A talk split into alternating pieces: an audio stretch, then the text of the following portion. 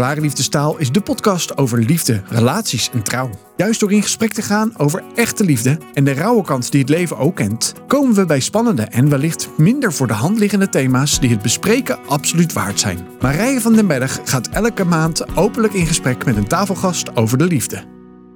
Vandaag zit ik aan tafel met uh, Esther van Liefs van Esther. Een heel tof initiatief wat je hebt gestart een aantal jaar geleden. Kun je daar iets over vertellen? Zeker, Marije. Superleuk dat we vandaag lekker met elkaar gaan kletsen over dit, maar ook over andere onderwerpen. En um, Lies van Esser is ontstaan vorig jaar augustus, omdat ik heel graag uh, vrijwilligerswerk wilde gaan doen. Dan heb je het over 2021. Ja, ja dat klopt. En uh, ik was al best wat jaren op zoek naar uh, vrijwilligerswerk, maar ik werk vier dagen in de week. En um, als je vrijwilligerswerk gaat doen, vind ik ook dat je uh, moet leveren. En als je je commit aan een vereniging of een stichting en zij vragen om één keer in de week of één keer in de twee weken daar te komen, dan vind ik ook dat je dat uh, moet kunnen leveren. En dat kan ik niet simpelweg door mijn, mijn uh, volle leven. En, um, ja, want je bent moeder. Ja, ik je ben moeder. werkt dus veel. Ja, ik werk vier dagen in de week als office manager. Uh, ik ben getrouwd met Sander. Uh, ik heb een fijn uh, sociaal leven om ons heen staan. En um, dus ik was daar al een tijdje mee bezig. En niet fulltime, maar weet je, zo losvast. En uh, toen uh, waren we lekker op vakantie. En uh, toen was ik daar toch wel over aan het nadenken. Dingen aan het uitschrijven en met God in gebed. En toen legde God heel duidelijk op mijn hart... Um, ik wil dat je het volgende gaat doen. En um, als side note is wel handig om te weten... dat ik dan al um, tegen toen der tijd vijf jaar aan het fotograferen was. Hobbymatig. En echt een ontzettende fijne uh, hobby die ik met passie uh, uh, uitvoer. En, um, en God zegt, ik wil dat je fotoshoot gaat weggeven aan minder bedeelden. Zo. En um, dat was zo'n klik op mijn hart. En dan ben ik ook niet van het, nou, dat laten we even inzinken. Gaan we eens even goed over nadenken. Of, um, nee, ik voelde gelijk, zeg maar, dat dit van God was. En ik heb eigenlijk de volgende dag gelijk uh, um, berichtjes gestuurd. Uh, naar mijn hele contactenlijst in WhatsApp. Uh, jongens, dit is het plan. En uh, willen jullie eens in je omgeving kijken wat je daar, ehm, of jullie mensen kennen. En dat betekent dus echt dat je het weggeeft. Dus ja. ook niet dat mensen voor de foto's die ze uiteindelijk kiezen moeten betalen. Nee, nee het is echt helemaal gratis. En zoals ik nu Uh, of vanaf dat moment eigenlijk ook al natuurlijk. Hè, maar gewoon wat ik nu dus tegen mensen ook zeg die, waar ik mee in contact kom. Dat zijn er ondertussen al twintig het afgelopen anderhalf jaar. Maar het is gewoon zo groeiende. Um, uh, de fotoshoot is gratis. Uh, het bewerken van de foto's is gratis. De foto's krijgen ze allemaal. Alles wat technisch goedgekeurd wordt door mij, um, uh, wordt professioneel bewerkt. En dat krijgen ze allemaal. Dus dat kan soms oplopen tot 100, 150 foto's die ze krijgen. Zo. Groot voordeel is, is dat ik niet hoef te kiezen. Dat ze dat zelf mogen doen. Ja, dat is de cream van elke fotograaf. Ja. Hoe mensen dat doen, ik vind het echt super knap. En uh, geen na-calculaties. Geen, goh, weet je, er gaat een watermerk op en die moet eraf. En dan moet je daar 8 euro en wat ik begrijp hè, van professionele fotografen dat ze dat doen. Maar ik. Uh... Ja, maar dit zijn mensen die zich anders geen fotoshoot kunnen ja. permitteren. Ja. Dus het zijn niet mensen die, die zeg maar hè, gewoon ook de financiële middelen hebben om zoiets te nee. kunnen doen. Om als cadeautje aan zichzelf of voor een speciale gelegenheid. Ja.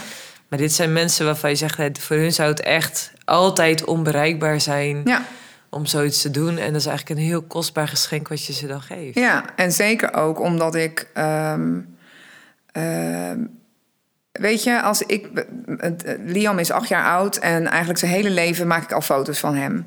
En het is niet alleen maar de herinnering die je hebt, maar ook het gevoel wat, je, uh, wat ik weer ervaar als ik naar een foto krijg van, kijk van acht jaar geleden bijvoorbeeld.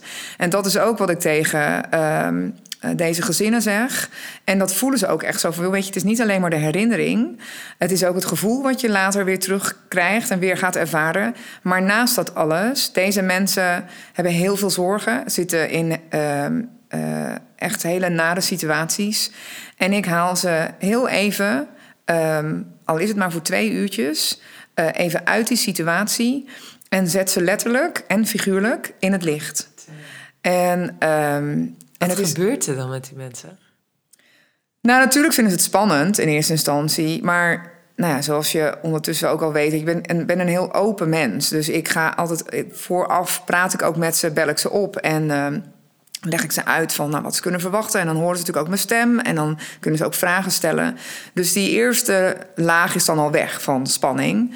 Um, ik stel me ook altijd heel kwetsbaar op. Dus ik zeg ook altijd veel, weet je, ik vind het ook spannend, hè, want ik wil graag een hele mooie fotoshoot afleveren en ik ben toch onderhevig aan techniek en, uh, en aan licht en dergelijke en omstandigheden. En, um, en dan is het gewoon praten met elkaar. En um, er zijn gezinnen die gewoon even niet willen praten over hun situatie. Maar over het algemeen hoor ik inderdaad wel gewoon, weet je, dat ze heel even van zich af willen praten. En dat je. Um, ik heb geen emotionele band met hen. In die zin, weet je, ik sta niet dicht bij ze. Ja. Nee. En dus is dat even makkelijker praten, zeg maar. En dat is uh, wat ik heel bijzonder vind, is op het moment dat die fotoshoot plaatsvindt, dan zit er een camera tussen hen en mij. Wat een soort van natuurlijke uh, barrière even is voor mijn gevoel, zeg maar.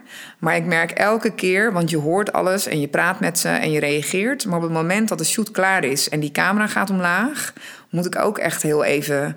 Um, ruimte maken voor mijn gevoel, weet je. Echt heel even, oké, weet je, dat komt binnen. En het moet echt ook even een plek krijgen elke keer. Omdat het heel bijzonder is, maar ook heel verdrietig. Dus uh, je hoort echt hele verdrietige verhalen.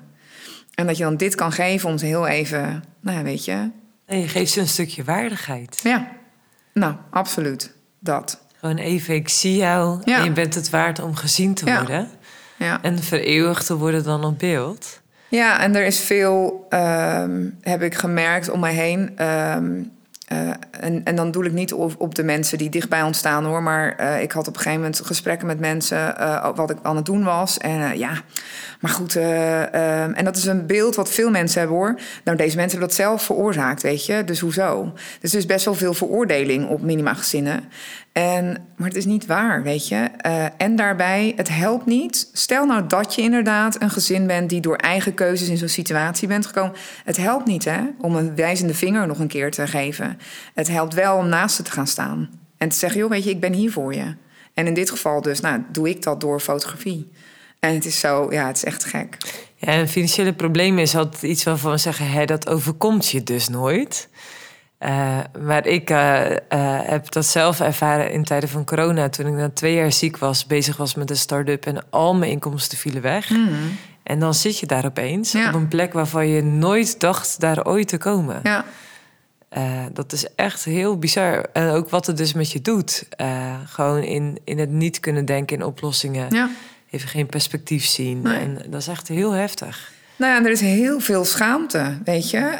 Um, omdat er, ik denk dat er nu wel een shift is gekomen, omdat veel middeninkomens nu ook last krijgen van uh, hun in, of in ieder geval van, van de crisis. Hè. We hebben eh, diverse crisissen op één hoop op dit moment. En, ik, en veel middeninkomens hebben er ook nu last van. Dus er is meer, wel meer openheid daarin. Uh, maar dit zijn mensen die hier al zoveel jaren uh, problemen mee hebben. En ook wel eens tussen wal en schip vallen.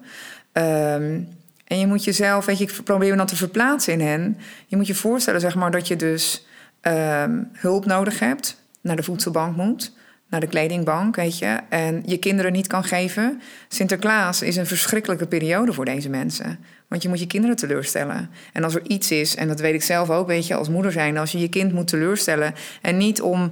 En wij hebben dat geluk dat we dat. dat hè, we hebben de zegen dat, dat ik dat niet zo vaak hoef te doen. Um, maar ja, weet je, het is bij hen geen keuze meer van ik kies ervoor uh, dat je dit niet krijgt, want ik vind dat gewoon te veel. Nee, het, het kan gewoon. Het kan gewoon niet. Nee. Nee, het lijkt me echt heel heftig. En jij, ja, dat is zo mooi als je erover vertelt. Gewoon over mm. dat moment van betekenisgeving. Uh, waarin je vrijwilligerswerk nu dus doet. Uh, maar dat gaat niet over vrijwilligerswerk. Het is een stukje roeping. Ja.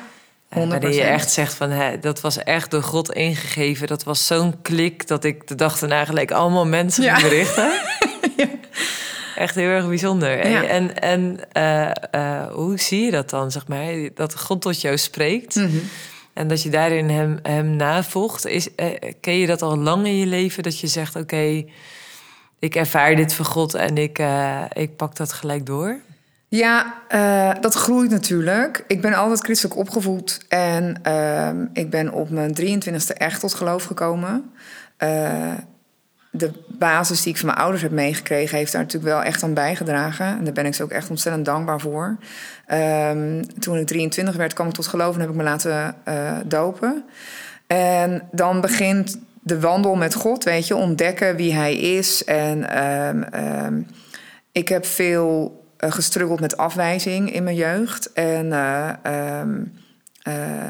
en dat maakt het voor mij soms ook wel eens moeilijk. Van, ja, is dit wel echt iets wat God wil dat ik ga doen? En in die end is het wel zo dat. Um, dat, dat, ja, het is een ontwikkeling, weet je. Het is een relatie opbouwen met God. Het is daarin investeren. Um, het is, nou weet je, er, wordt dus, er is zo'n mooie uitspraak... Eh, wat je aandacht geeft, groeit. En dat is wel hoe dat gegaan is bij mij. En, um, en ik moet zeggen dat dat een uh, behoorlijke vlucht heeft genomen... de afgelopen paar jaar. En, uh, en daar was vor, vorig jaar augustus dus echt wel een groot voorbeeld in... Um, met als gevolg, zeg maar, dat we, of in ieder geval dat ik in januari. Uh, dat Liefst van Esther niet alleen maar Liefst van Esther, maar echt een stichting gaat worden. Ja, ja dat, ik, dat, was eigenlijk, ik zat al op een puntje ja. van de stoel om dat te vragen. Wat bijzonder. Ja, ja. ja dus het, het, het gaat echt betekenis krijgen. Ja. Hey, en stel je voor, want ja, we gaan door eigenlijk naar een volgend thema, maar stel voor dat een, een fotograaf luistert en echt zegt: Wauw, Esther. Ja. Uh, can I get involved? Kan ik aanhaken? Zeker. Zeker. Uh, via Lies van Esther, via Instagram waarschijnlijk ja. uh, te bereiken. Ja, of via de website liesvanesther.nl. En uh, dat is ook echt een droom die ik voel in mijn hart, weet je. Dat het groot mag worden en dat, dat fotografen... Ik heb eigenlijk vanaf begin af aan gezegd... Hoe tof zou het zijn dat er in ieder geval minstens één fotograaf per provincie is die dit ook gaat doen, zodat we nog meer minima-gezinnen in het licht mogen zetten, weet je? En wat je zegt, ik vind het zo mooi dat je het zegt, dat je ze een stukje eigenwaarde teruggeeft. En, uh, uh, want deze mensen zijn waardevol. Ja, want misschien raakt het daar misschien wel je hart of zeg je, ik heb in mijn jeugd veel te maken gehad met afwijzing. Ja. Dit raakt natuurlijk ook een stukje hè, de, de veroordeling, de schaamte die eromheen ja. hangt. Ja. En dat je dan hun letterlijk en figuurlijk even in het licht mag zetten. Ja, en het is natuurlijk ook wat Jezus zei in de Bijbel. Hè? En welk Bijbelvers het is, dat weet ik niet precies. Maar um, zorg voor hen die minder hebben, weet je. En, uh, nou, als er een thema is in de Bijbel uh, vanuit het Oude Testament... dan zie je dat God altijd uh, zegt... Hij zorgt voor de mensen die het moeilijk hebben. Ja. De weduwe, de wezen, ja. de vreemdelingen. Ja. Is, er zijn hele systemen door God neergezet... zodat niemand langdurig in de armoede zou nee. zijn. En uh, dan wordt iemand echt ook vrijgezet. Nou, dat kennen wij natuurlijk wel zeg, met zijn schuldhulpsanering in ja. Nederland, gelukkig. Ja. Uh, maar dan nog, als je dan de verhalen hoort, is het echt heel schrijnend. Ja, is het Vooral als je tussen wel een schip valt. En dan is het echt uitzichtloos. Ja. Hey, en, en, deze reis die je hebt doorgemaakt, ook die afgelopen jaren, dat je zegt dat de afgelopen jaren heb ik juist ook meer met God daarin ervaren. Is dat ook iets wat je met je partner deelt? Uh, ja, maar niet op het vlak dat ik, kijk, ik geloof uh, in God en heb een in, intense relatie met Hem. Sander heeft dat niet. En um, ik weet, en ik overleg alles met Hem. Dus ook, weet je, toen ik op een gegeven moment uh, die bewuste Augustusdag dit op mijn hart kreeg, dan overleg ik dat met Hem. En dan zeg ik, uh, in dat geval, daar was ik nog, had ik nog niet altijd de vrijmoedigheid om ook dan te zeggen: Oh, lieverd, God legt op mijn hart dat. En, uh, dus dan was het meer van: Joh, lieverd, ik uh, had echt op mijn hart, ik heb echt op mijn hart gekregen, zus, zus en zo. En jeetje, wat tof, zegt hij. En, en hij kent me natuurlijk goed genoeg om te weten dat ik gelijk doorpak dan. Yeah. Dus. en, Hoe lang zijn jullie nu samen? We zijn 14 jaar samen. Oh. En waarvan 9 jaar getrouwd. En, um, uh, en Sander weet vanaf begin af aan al dat we... Ik weet dat we onze eerste date hadden. En uh, uh, ik heb een tatoeage op mijn rug die ontworpen is door mijn beste vriendin. En dat is een kruis met een G-sleutel er doorheen. En ik weet nog dat ik heel bewust toen een shirtje aan had gedaan... Met, wat op mijn, op mijn schouders hing. Waardoor hij dus precies die tatoeage kon zien. en ik weet dat ik heel direct tegen hem zei toen we met elkaar aan het kletsen waren. En we zaten bij hem thuis op de bank. En dat ik tegen hem zei: Oh, by the way, uh, ik geloof in God. Wat vind je daarvan? En dat hij, Zo, hij dat zegt, is ook direct. ja. en, uh, en dat hij zei: uh, dat vind ik oké. Ik alleen niet. En, en dat was het, zeg maar. En wel, maar vanaf het eerste moment was dat. Ja, ik, ik voelde me heel erg thuis bij hem. En dat had ik nooit voorheen gehad, zeg maar. Ik heb echt wel wat relaties gehad voordat ik Sander leerde kennen. En, um, um, maar dat was nooit. Het was altijd gebaseerd op, ja, weet je, um, niet het mentale, snap je wat ik bedoel? En het was echt ja, van die, van die fladder verliefdheidsgevoelens. en, uh, um, en toen ontmoette ik Sander. En wat ik zo bijzonder vond, was dat hij um, niet met mijn fysiek bezig was, maar met mijn mentaal. Dus hij zag jou als persoon. Ja. Hij wilde jou kennen als ja. persoon. En dat, dat heeft me zo geraakt ook, weet je. En het was ook echt nou, vanaf de eerste dag. En we hebben uh, echt wel rustig aangedaan. En uh, we, komen allebei uit, uh, we kwamen allebei uit een beschadigde relatie. Sander meer dan ik nog. En ehm, dus hij moest echt weer het vertrouwen in vrouwen krijgen. Um, en ik ben er echt van. Nou, natuurlijk toen ook, maar nu helemaal, weet je. Um, ik ben er echt van overtuigd dat wij echt voor elkaar gemaakt zijn. Omdat ik gewoon zo'n open boek ben. En dat gewoon zo perfect is voor Sander. En Sander echt zo'n rustpunt is. Um, zo'n relaxedheid over ja, zich dus heen echt heeft. daarin dat je een soort van echt tegenover elkaar staat. Ja. Wat, ja, echt wat Adam uh, ook uh, zich realiseert, zeg maar. Van, uh, dat God dat tegen hem zegt van iemand die tegenover hem staat in dat gesprek Ja. wat Adam met God heeft. Ja. Uh, dat je daarin zo'n mooie aanvulling op elkaar Ja. kunt zijn. Heb je nooit in, dat, in die periode, zeg maar, uh, dat hij zei, ja, ik niet, Mhm. nooit gedacht, uh, oh, als ik dat niet met hem kan delen, dan, dan heeft het wel echt invloed op mijn toekomst? Of Nou, dacht je, dat gaat wel goed komen of zo? Ehm, ik was niet zo ver nog dan waar ik nu sta. En die, die vraag is me ook wel eens gesteld, recent nog, van... eh, als je dat nou, als je het nog terug kon draaien, weet je al... en eh, had je het dan weer gedaan, maar dat is... Ja, Daar ga ik niet over nadenken. Nee. Dat is niet van toepassing. Ik kan me geen leven voorstellen zonder hem. Want het is zo in balans en zo fijn en het is zo thuis met elkaar. En, eh, ehm, ehm, en ja, ik was gewoon een ander. Ik was nog niet zo volwassen in mijn relatie met God dan ehm, waar ik nu sta. Dus ja, dat is zo'n verschil. En ehm, wat ik wel weet is dat ik tegen God zei: Oké, dit is echt een hele leuke man.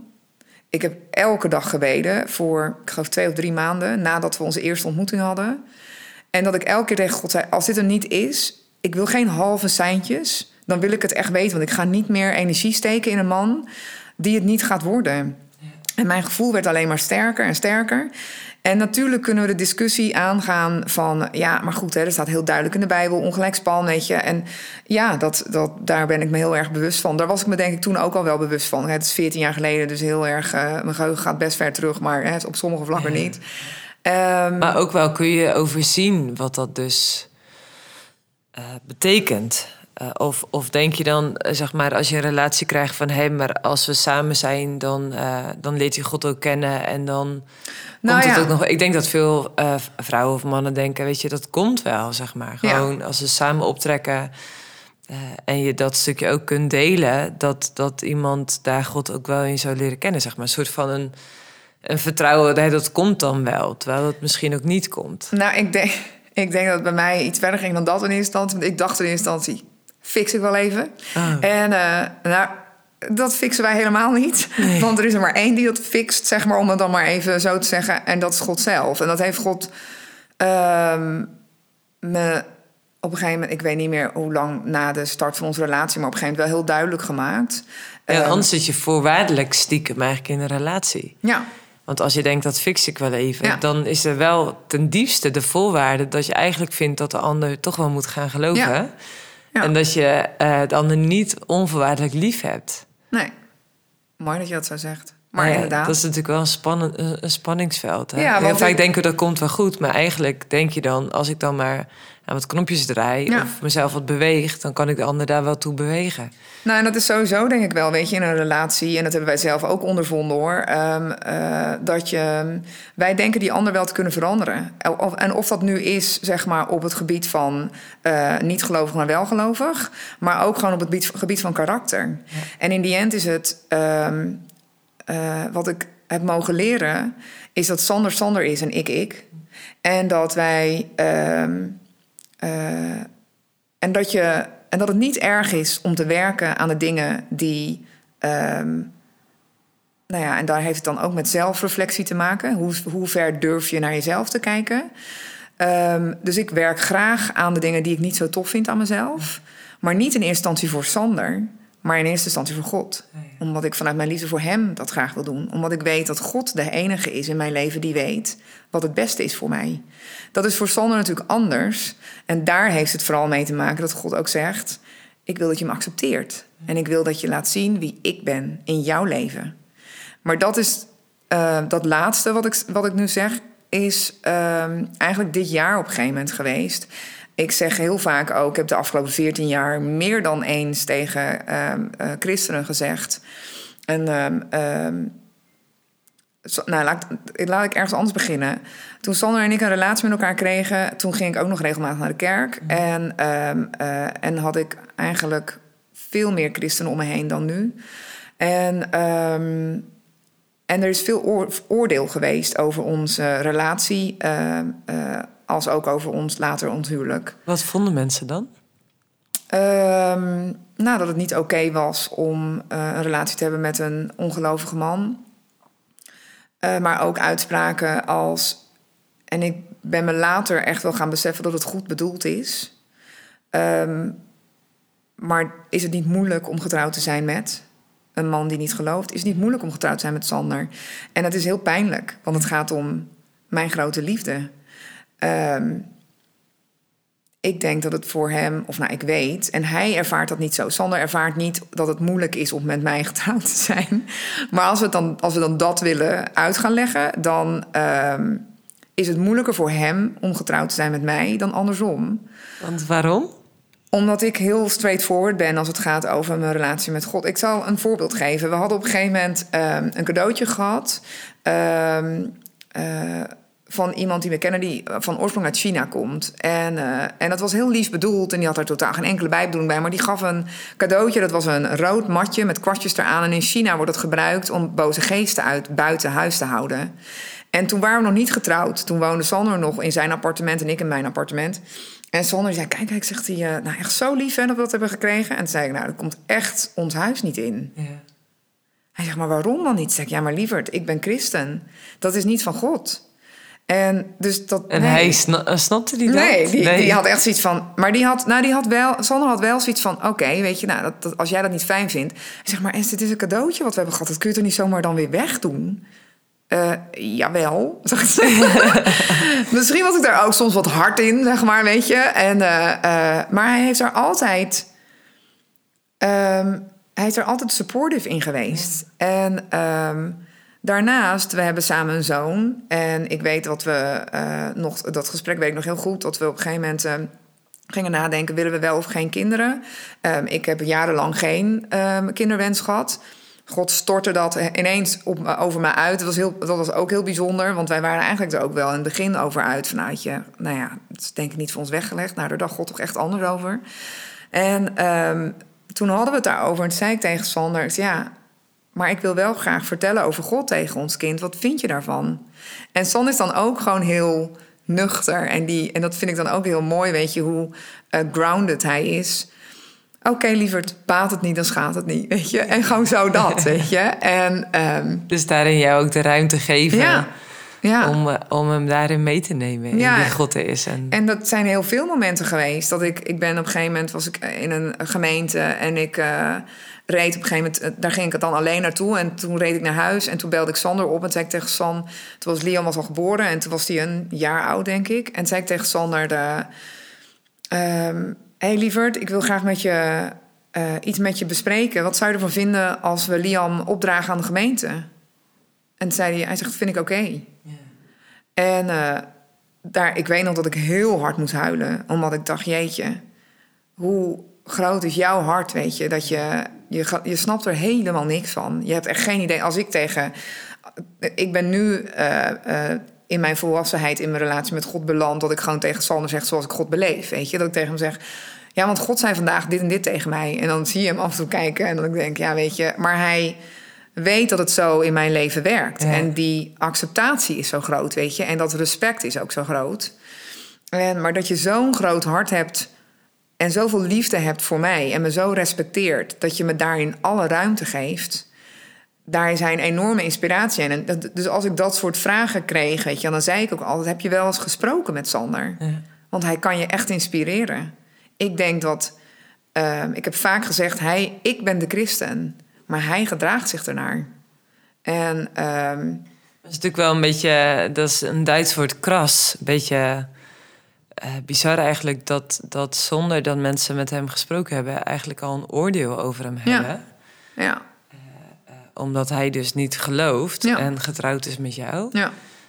Um, terwijl God ons juist uitnodigt om niet te oordelen en uit te reiken naar dat soort mensen. Nou ja, dat is ook wat Sander op een gegeven moment ook zei. Kijk, weet je, het mooie aan een relatie, aan mijn huwelijk met Sander, is dat hij me ook scherp houdt. En hij.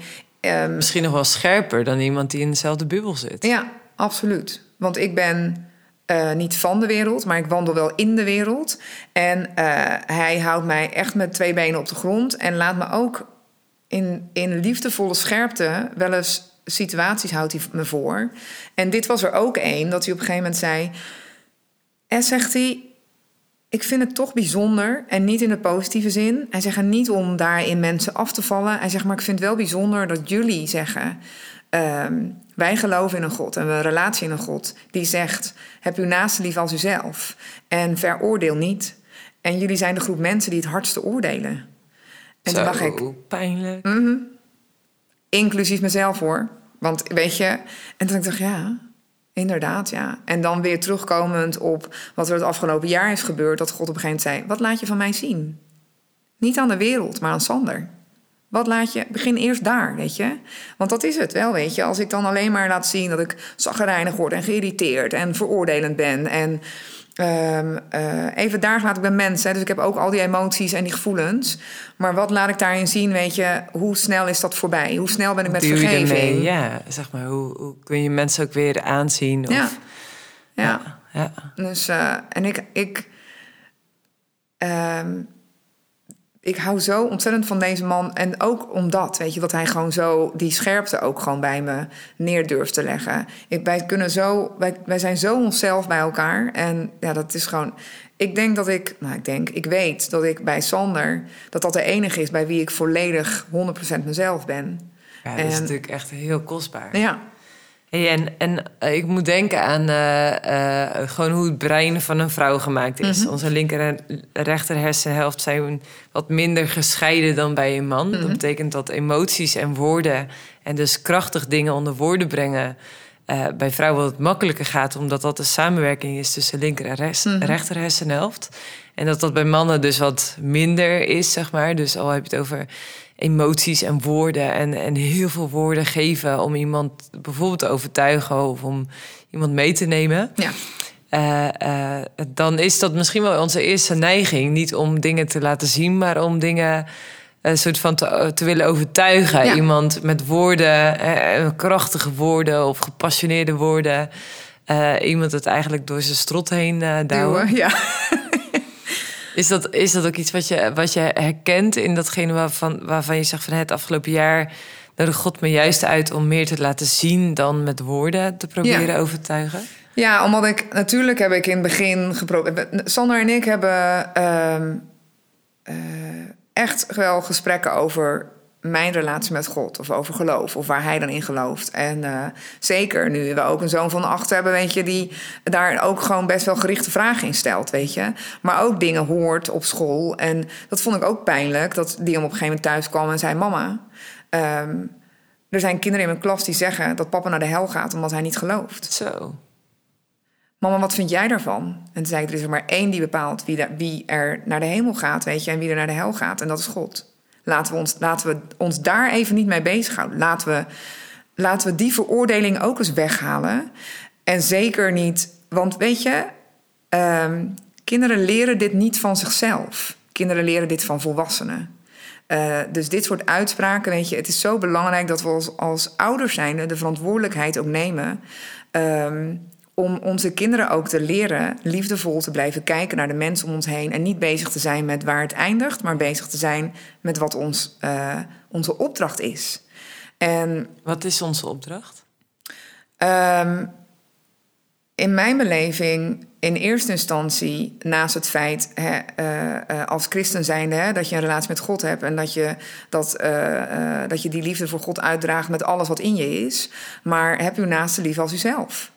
Heb uw naaste lief. En dat vinden we al zo ontzettend moeilijk. Laten we daar eens starten. Ja, dus dat je juist ook genade en liefde en mildheid kunt tonen. En wat God zegt, hij, ik geef het jou om niet. Deel het ook aan de anderen uit. Ja.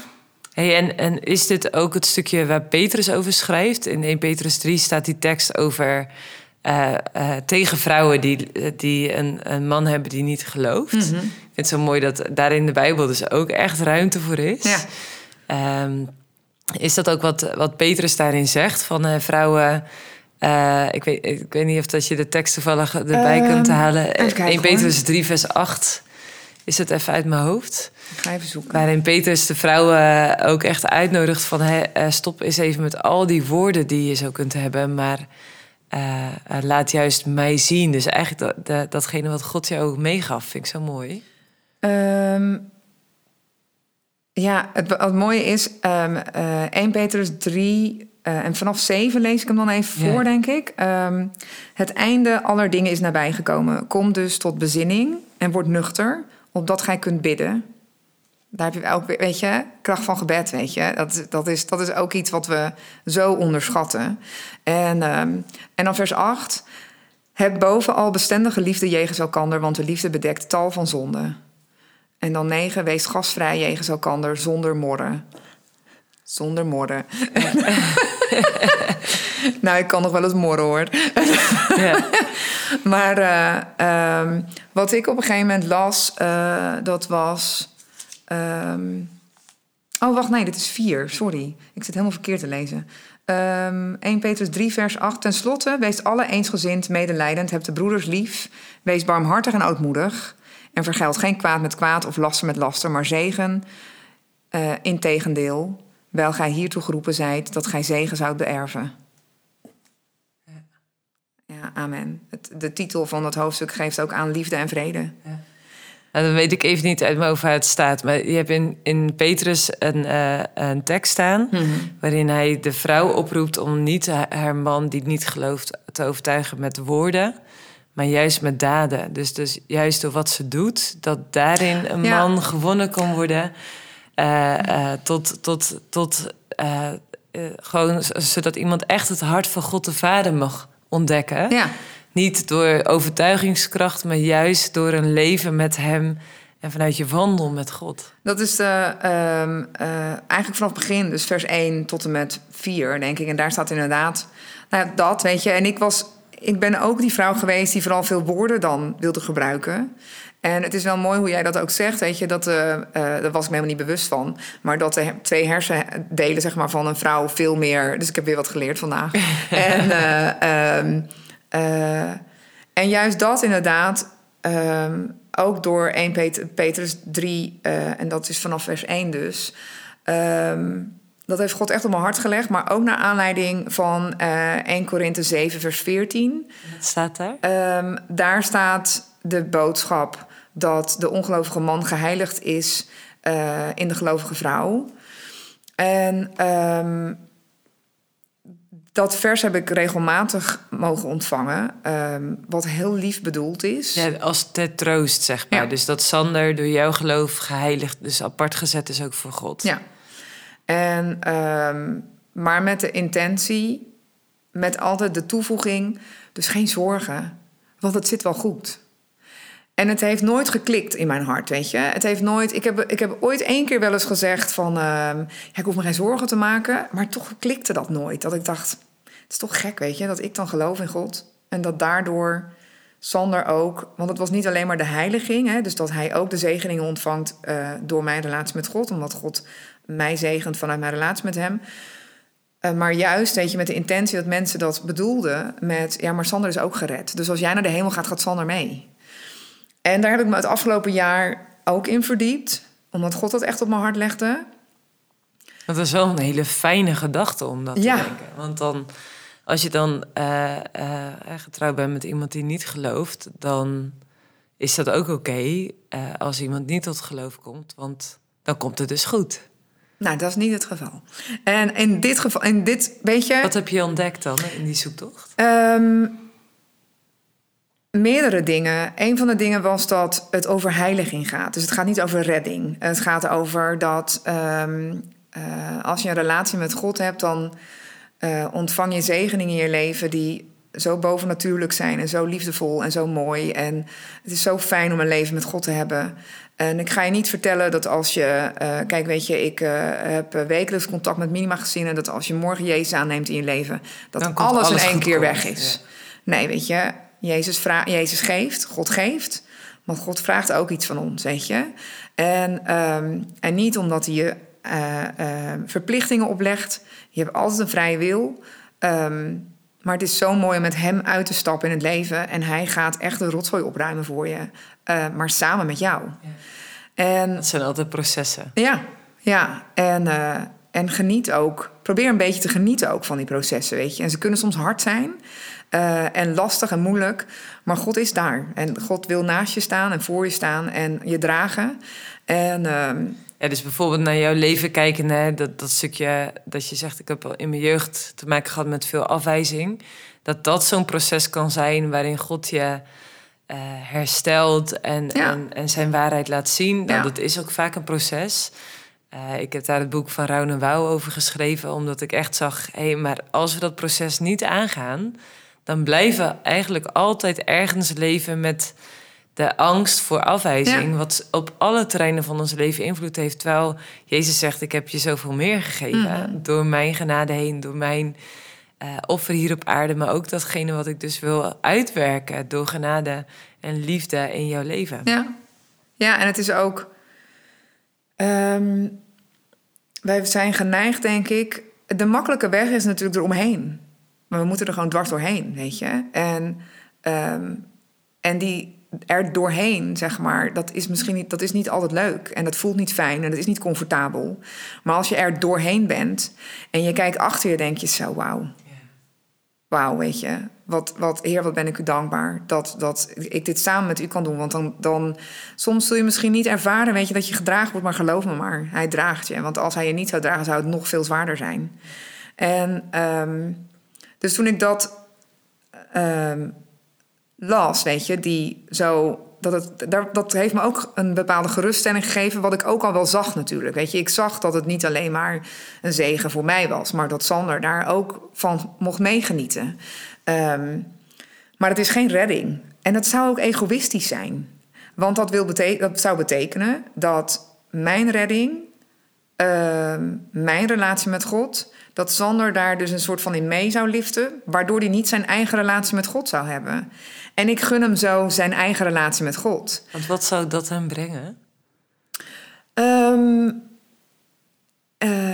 nou, het is wel grappig dat, dat, dat, je die vraag stelt. Want een tijdje terug had ik op een gegeven moment op een stories iets geplaatst van... Goh, weet je, ik eh, ben heel open over mijn huwelijk met Sander. En uh, wat, zou je wel eens, wat zou je nog daar willen over willen weten? En er waren een aantal vragen en ik heb er uh, één of twee heb ik er dus uitgebreid... Um, uh, toegelicht zeg maar, en beantwoord in mijn, uh, uh, in mijn tijdlijn. Maar eentje heb ik even gelaten, want ik wist natuurlijk dat ik met jou in gesprek ging. Denk, nou, die wil ik dan hier wel um, beantwoorden. Want de vraag, er waren een aantal mensen die vroegen aan mij: geloof jij nog um, in Sanders bekering en hè, dat hij tot geloof komt? En ik had het daar op een gegeven moment met een goede vriendin over. En toen zei ik ze: dat zou gek zijn, hè? Dat ik gewoon het geloof niet meer zou hebben. En dat heb ik altijd gehad en dat zal ik altijd blijven houden. Want als dat vertrouwen en dat geloof niet meer is, ja, wat is er dan nog? Weet je? Ik bedoel, daar is ook mijn relatie uh, met God opgebouwd, weet je. Het vertrouwen en geloof in hem. En, um... Maar misschien vinden we als mensen zijn de wachten heel vaak enorm moeilijk. Dat vinden we ook. En, en als het dan lang duurt, kan het ook zo zijn dat we uh, dat niet meer aan God kunnen toevertrouwen, maar eigenlijk een beetje nukkig kunnen worden of teleurgesteld. Ja. Of, uh, ja het op onze eigen manier willen doen. Of, uh, of, of dan maar onverschillig worden. Van nou, laat dan maar. Ja. Uh, terwijl het ons eigenlijk enorm aan het hart gaat. Ja, omdat ik denk, nou ja, ik, daarin denk ik ook dat het belangrijk is dat je blijft kijken naar hetgeen wat er wel is en niet naar wat er niet is. Wij zijn vooral geneigd om te kijken van, we zijn zo snel vergeten van wat er dan allemaal al zich ontwikkeld heeft. Als ik kijk naar Sander en kijk naar hoe zijn hart um, zich heeft ontwikkeld, weet je, hoe, hoe, wat er is gebeurd in hem. Uh, door de afgelopen jaren heen. Um, dan kan ik alleen maar zeggen, daar is God aan het werk. En, Ziet hij dat zelf ook zo? Nee. Nee, maar ja, dat is... Ik vraag ook altijd aan God, Heer, als ik voor Sander bid... Um, Heer, wilt u hem aanraken op de manier die bij hem past? Kijk, ik ben zo'n extravert, weet je, die ook op bepaalde momenten heel introvert kan zijn hoor. Maar ik ben iemand die heel makkelijk praat en heel erg, weet je. Dus um, toen ik tot geloof kwam, de manier waarop God dat deed, dat paste heel erg bij mij. En dat is natuurlijk het mooie aan God. God gaat dat doen op de manier waar hij van weet, dit werkt bij Sander. En ik denk juist, weet je, dat, en niet alleen ik, maar dat het belangrijk is, en dat is ook zo mooi in de, in, op Instagram, weet je, omdat mensen nu weten dat Sander niet gelooft, zijn gewoon mensen die voor hem bidden. Het is zo tof dat er een kring van gebed om hem heen is. Ook al um, begrijpt hij dat niet, maar ik begrijp het wel. Wordt hij er niet boos om? Nee.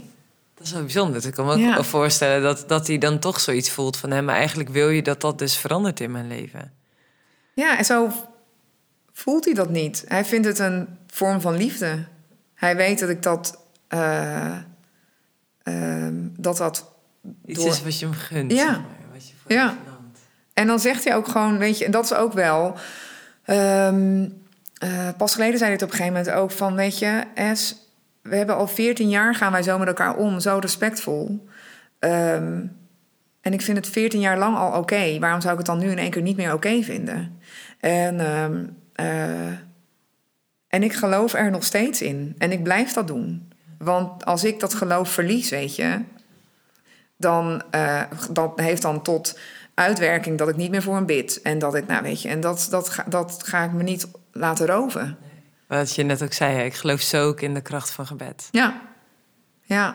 En ik doe het ook toch te weinig hoor. Want er zijn echt momenten dat ik denk, oh ja, ik had inderdaad even, ja, dat was beter geweest.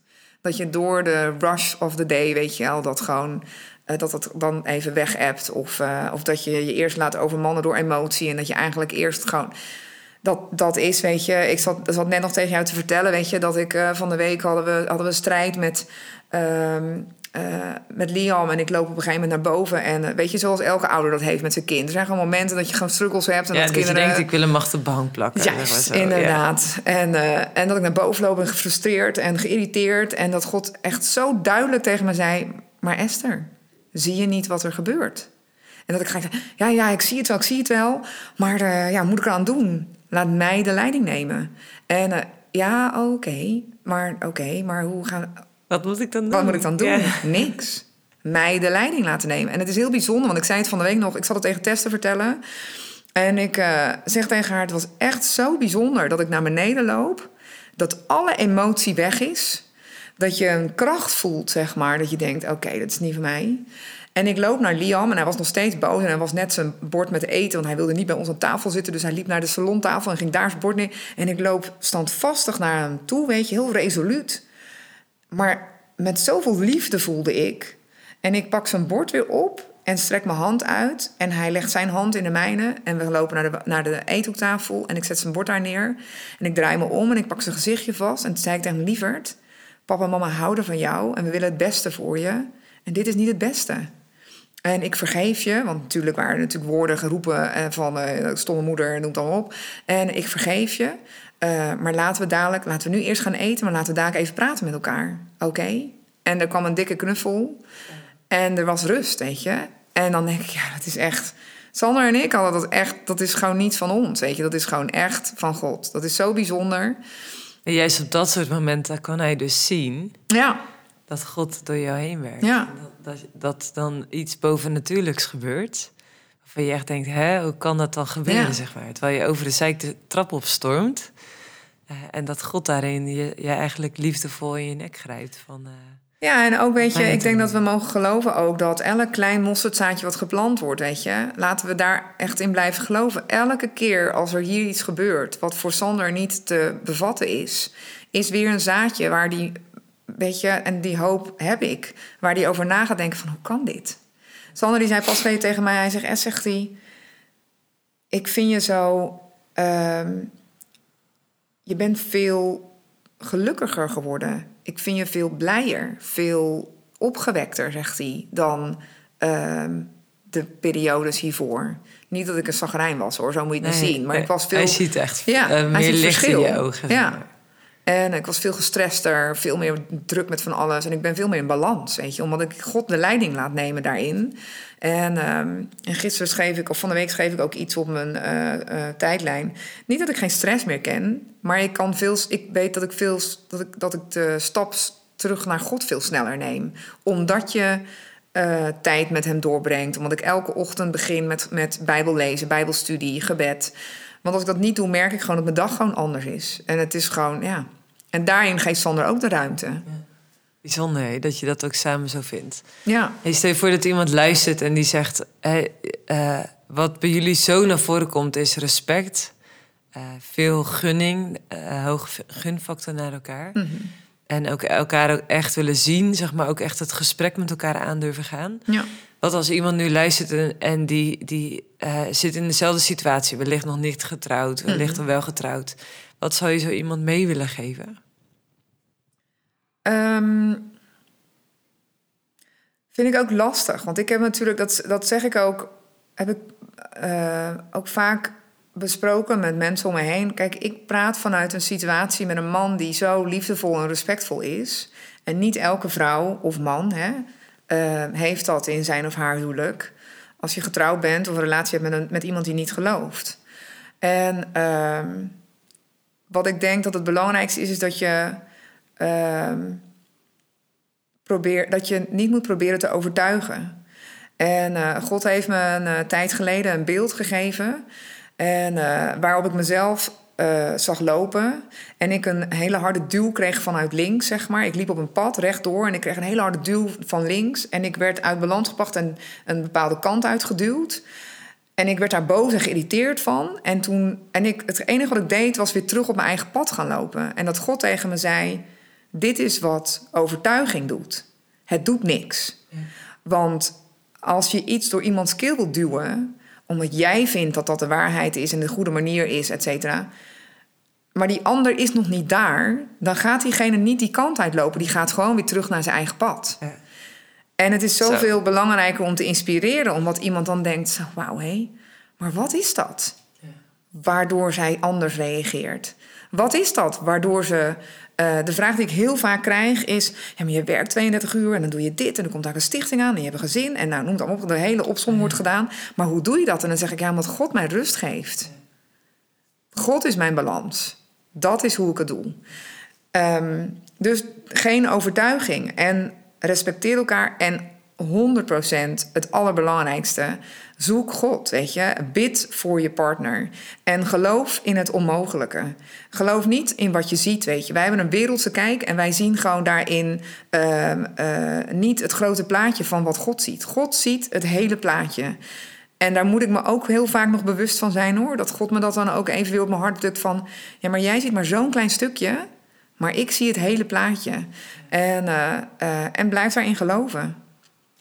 Ja, prachtig hè. Echt zo mooi dat je hier ook mee afsluit. Ja. Want we zijn uh, uh, bijna weer 50 minuten samen in gesprek met elkaar. Wauw, snel gegaan zeg. Ja. is er nog iets waarvan je zegt van... hé, hey, dat had ik nog heel graag willen delen... maar dat is nu niet ter tafel gekomen? Um, ja, één ding. Um, wij hebben... Sander en ik hebben ook, net zoals elk stel, strijd gekend. En nog steeds we echt wel eens strijddiscussies... Um, wat ik mezelf heel vaak hoorde zeggen is... Uh, ja, maar het is heel normaal als je strijd in huwelijk hebt. Weet je, mensen die geen strijd hebben en uh, dat slaat helemaal nergens op. En ja, het is inderdaad zo dat we strijd hebben in een huwelijk of in een relatie. Maar het is niet van God. God vraagt ons om zo snel mogelijk ehm, die strijd ehm, bij hem te leggen. En ehm, vergeving is superbelangrijk. En die trots aan de kant zetten. En geloof me, dat moet ik ook nog leren. Want Sander is soms sneller met sorry zeggen dan ik. Um, maar laat strijd in een relatie gewoon niet te lang aanwezig zijn, weet je. We, we, we, leven, in een, uh, we leven in de wereld, weet je, in een gebroken wereld... waarin dit nou eenmaal voorkomt. Maar we hebben een God die dat op kan lossen. En strijd is nooit van hem. Wij kunnen als christenen altijd zeggen... als we strijd ervaren, dan weten we gelijk waar het vandaan komt... Eh, maar op het moment dat het in relaties gebeurt, dan accepteren we dat of zo, weet je. Terwijl dat ook niet van God is. En dat leerde God me recent, weet je. Dus het is eigenlijk ook, uh, dat, dat, dat reflecteer ik op jezelf. Van oké, wat is mijn aandeel? Sorry durven zeggen of de ander te vergeven. Ja. Maar ook wat zo mooi in de Bijbel staat, laat de zon niet ondergaan over je boosheid. Amen. Dus dat je elkaar daarin wel, wel vindt en, en uh, uh, elkaar weer aan kunt kijken. Ja, amen. Voordat er een wicht komt tussen je samen en er een gebroken huwelijk ontstaat. Ja, en als je dus in een huwelijk of een relatie uh, zit waarin de ander niet gelooft, laat dat ook wederom zien wie jij bent in Christus.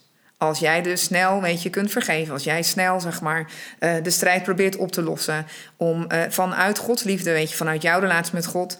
Dat is gewoon, weet je, vergeving is hetgeen wat wij leren van God. Weet je, zonder God kunnen we niet vergeven zoals vergeven bedoeld is. En als je dat laat zien, zeg maar, ja, weet je, dat zijn allemaal, dat zijn nog meer zaadjes die geplant worden in het hart van een ongelovige. Nou, echt, dankjewel. Oh, Zoveel wijsheid. Uh, wijsheid heeft alles te maken met het opdoen van levenservaring. Mm. Nou, je hoort gewoon heel erg dat je dingen doorleefd hebt, ook wat doorworsteld hebt. Uh, ook die confrontatie met jezelf aangegaan bent. Ja. En ook zo mooi hoe je hier uh, ook open over deelt. Als mensen nu zeggen van hè, ik wil meer weten over de, de, fotografie waar we over deelden. Uh, of meer over jouw leven, dan kunnen ze je volgen op uh, Lies van Esther op Instagram uh, of via je website meer van je weten. Ja, klopt. En ik wens je een hele bijzondere reis toe met het opzetten van de stichting. Dank je. echt prachtig hoe je mensen uitnodigt om in het licht te komen en een stuk waardigheid aan hun te geven. Dank je wel.